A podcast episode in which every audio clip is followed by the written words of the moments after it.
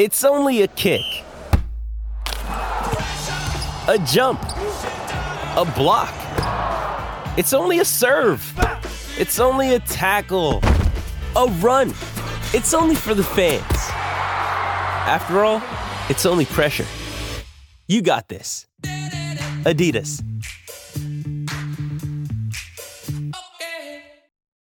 Hey, folks, would you like free tickets for the preseason game against the Baltimore Ravens? Well, you're in luck because our sponsor, Prosper Insurance, is giving a ticket to anyone who gets a home and auto quote with them. You don't even have to buy a policy to get the free ticket, although the savings will absolutely make you want to switch today. Finding the right insurance can be a pain, but Prosper makes the process easy, all while providing great service and advice. Their licensed advisors shop the market with top companies like Allstate, Nationwide, Progressive, Travelers, and more to find you the perfect coverage at a great rate, which is just a few of the many reasons why Prosper has over 1,000 five star reviews on Google.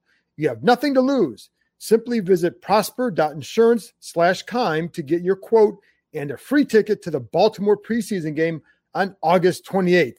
That's prosper.insurance slash keim, K E I M, no dot com. Get ready to feel good about your insurance. Empire.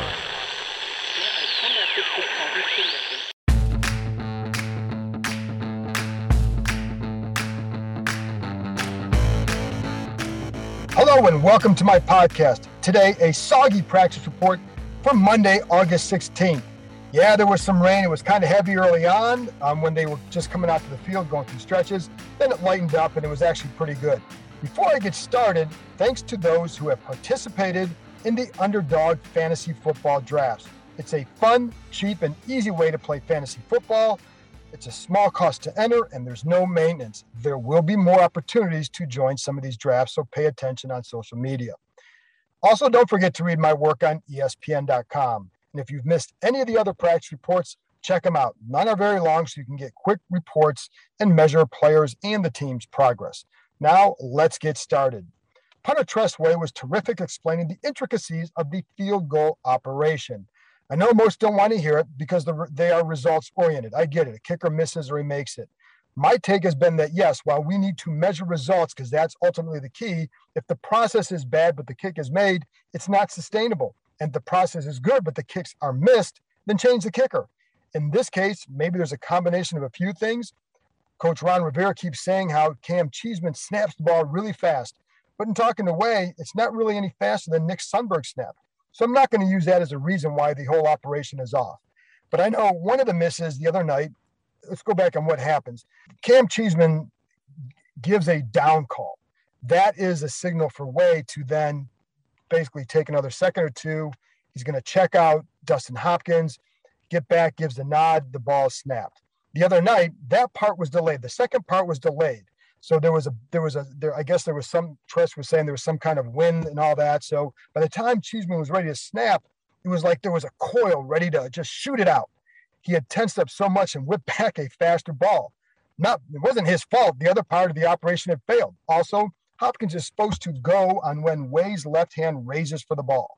On the second one, he went more on the snap, and that caused him to hold up and then start again.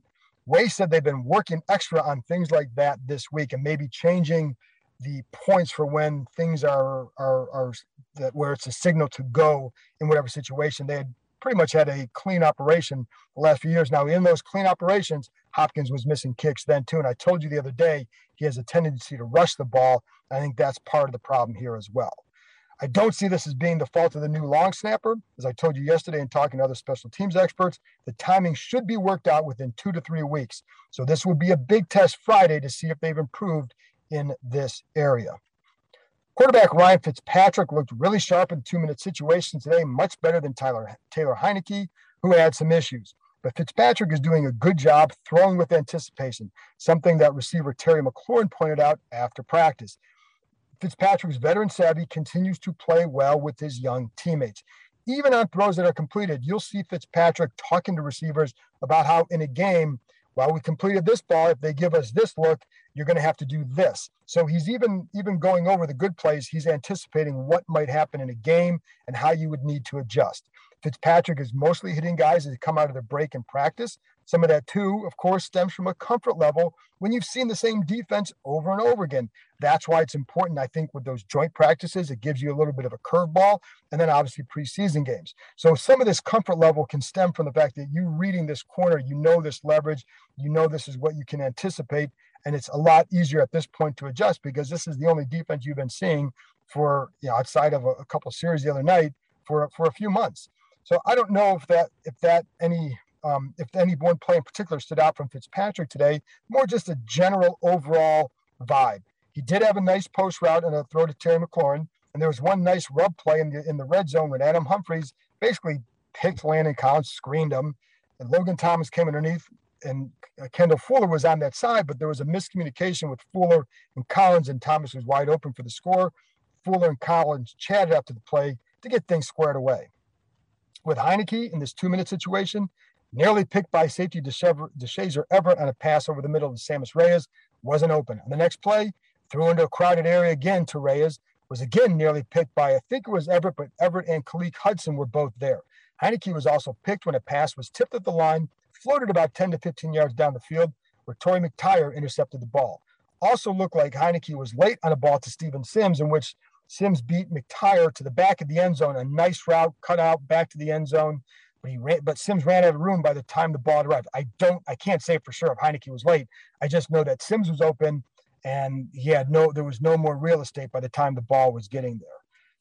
Quarterback Kyle Allen is back, and he threw, he too threw a couple picks, including one where he overshot tight end John Bates. Danny Johnson picked him off. By the way, Johnson has made some nice plays in camp this summer. Has had more than a few picks. Um, so you know it's been a good good summer for him. It seems. Allen also had a really nice throw to Ricky tight end Ricky Seals Jones, just over the fingertips of safety Jeremy Reaves for a score in the right front part of the end zone. Reaves nearly picked Allen earlier in the day on another ball over the middle. Maybe it was the rain, but it slid through his outstretched hands. Let's talk about Underdog Fantasy. Underdog Fantasy is the best and easiest place to play fantasy football for big cash prizes. On Underdog Fantasy, you just draft. No need to worry about waivers, lineups, or injuries. Underdog handles it all for you.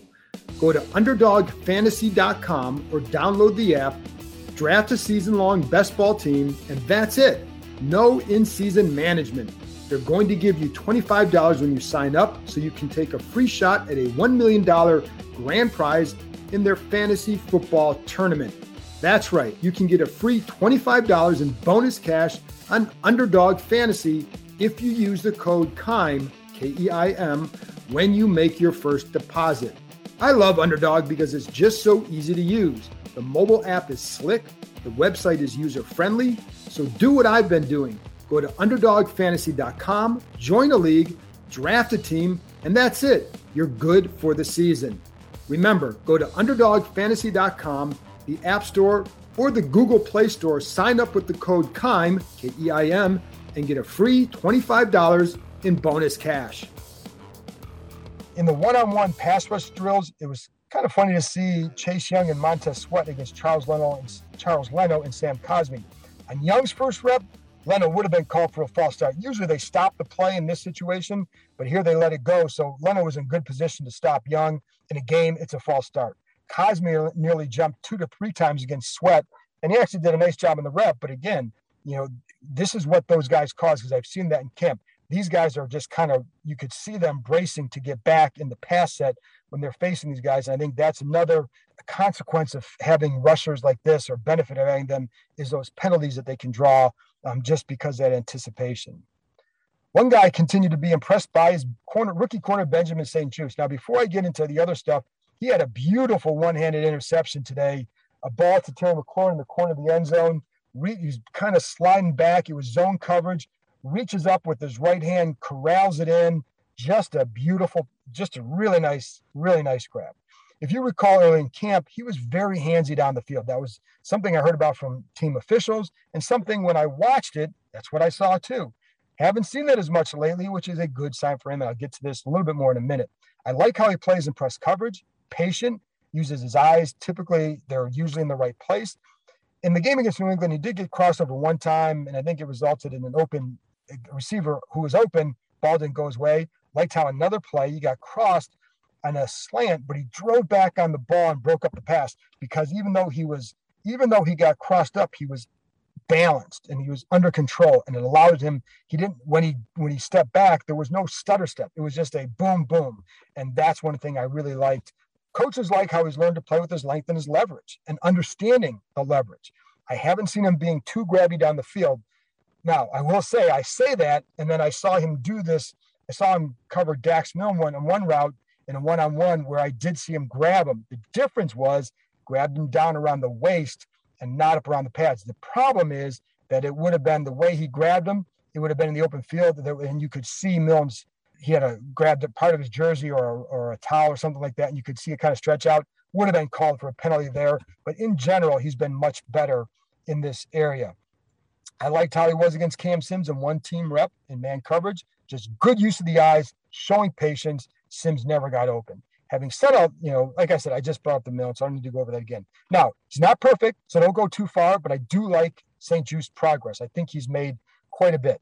And I also, having said that, again, he's not perfect. So I saw, and this goes back to another rookie, Dyami Brown. This is a good thing for him. Brown ran a route, it was a one on one route versus um, St-Juste. You could tell that St-Juste was worried about getting beat deep. It's the threat of Brown's speed. That's Brown then sells the route down the field. I loved how quickly Brand, Brown sat on the route, turned back for the ball. He needed only three steps to complete that move from the time he stemmed and, and came back three steps. And I mentioned that because I've seen some guys, they, they take maybe five or six when they're coming out of it, and it allows the defender to recover. But because he only needed three, and he did then, he turned, got three, turn around, and then took another step back for the ball. Because of that, drive St-Juste off, would have been about a seven yard completion, but a good job by Brown selling the route and the good and, and just with the way he sat, the way he came back for all, everything. I also liked how receiver Adam Humphries created space against William Jackson in a one on one, releases to the outside in the slot, releases to the outside, maintains the leverage by keeping Jackson on the left side of his hip. That's what a receiver wants to do. So then you can break out and create more. Was he turn as he's going up the field, he kind of turns his head to the inside. So Jackson has to honor that Humphries then cuts back out wide, creates about four to five more yards of separation. Just a good use of leverage by the veteran. In the one on one pass route drills between the backs and the linebackers, loved how one route by Jaret Patterson, a good fake to the outside. Linebacker Joe Walker bit hard on the play, and Patterson then flew by him down the right sideline, wide open. Now, a big key there Joe Walker's not making the roster, but it was still a nice route by Patterson. I'm a fan of Patterson. I still have a hard time believing that he makes it ahead of any of the top three backs. All have specific roles. People may not like Peyton Barber. That's fine. They do. He fills a different role than Patterson. He's that third down back. You cut you cut Barber. You excuse me, not third down back. That short yardage back. You don't have that guy. And yes, you have Antonio Gibson, but if they're going to save him for a lot of roles, they want to use him. They can't use him for everything. And so that's where Barber comes in. I think Barber um, coaches like how he's looked. I think he's looked good as a route runner this summer compared to last year. I saw him run a nice route versus Jamin Davis today, driving him off the ball, cutting back on it out. It was hard for Davis to stop and then turn back. Once a big guy gets moving like that, the little guy's going to have the edge, and that's what happened in this situation. I'm not going to bump J.D. McKissick for Patterson. I'm a big fan of McKissick. He was productive last year. I think in pass pro, he does a pretty nice job. I think if Patterson makes it, they'll keep one fewer player at another spot. It could be that they keep nine linemen instead of 10 because of the, the practice squad. Now there's going to be 16 guys. And the way they did it last year, you could move guys back and forth. I think it gives you more options as to how you want to divvy up your roster. And if you're afraid of losing Patterson, then you find a way to keep him by doing that because that 10th lineman, I think they're going to be able to stash him on the practice squad most likely. And one other little note receiver Curtis Samuel did not go through any practice. Yesterday, when he came back, he did do individual work and just running some routes um, on air. But today, all he did was work on the other field because because it was a slicker field.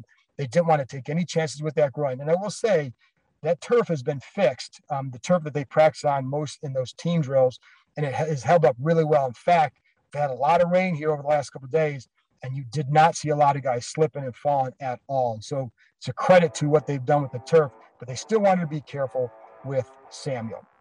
That's all for today. Thanks as always for tuning in. I'll be back tomorrow with another training camp report. Talk to you next time.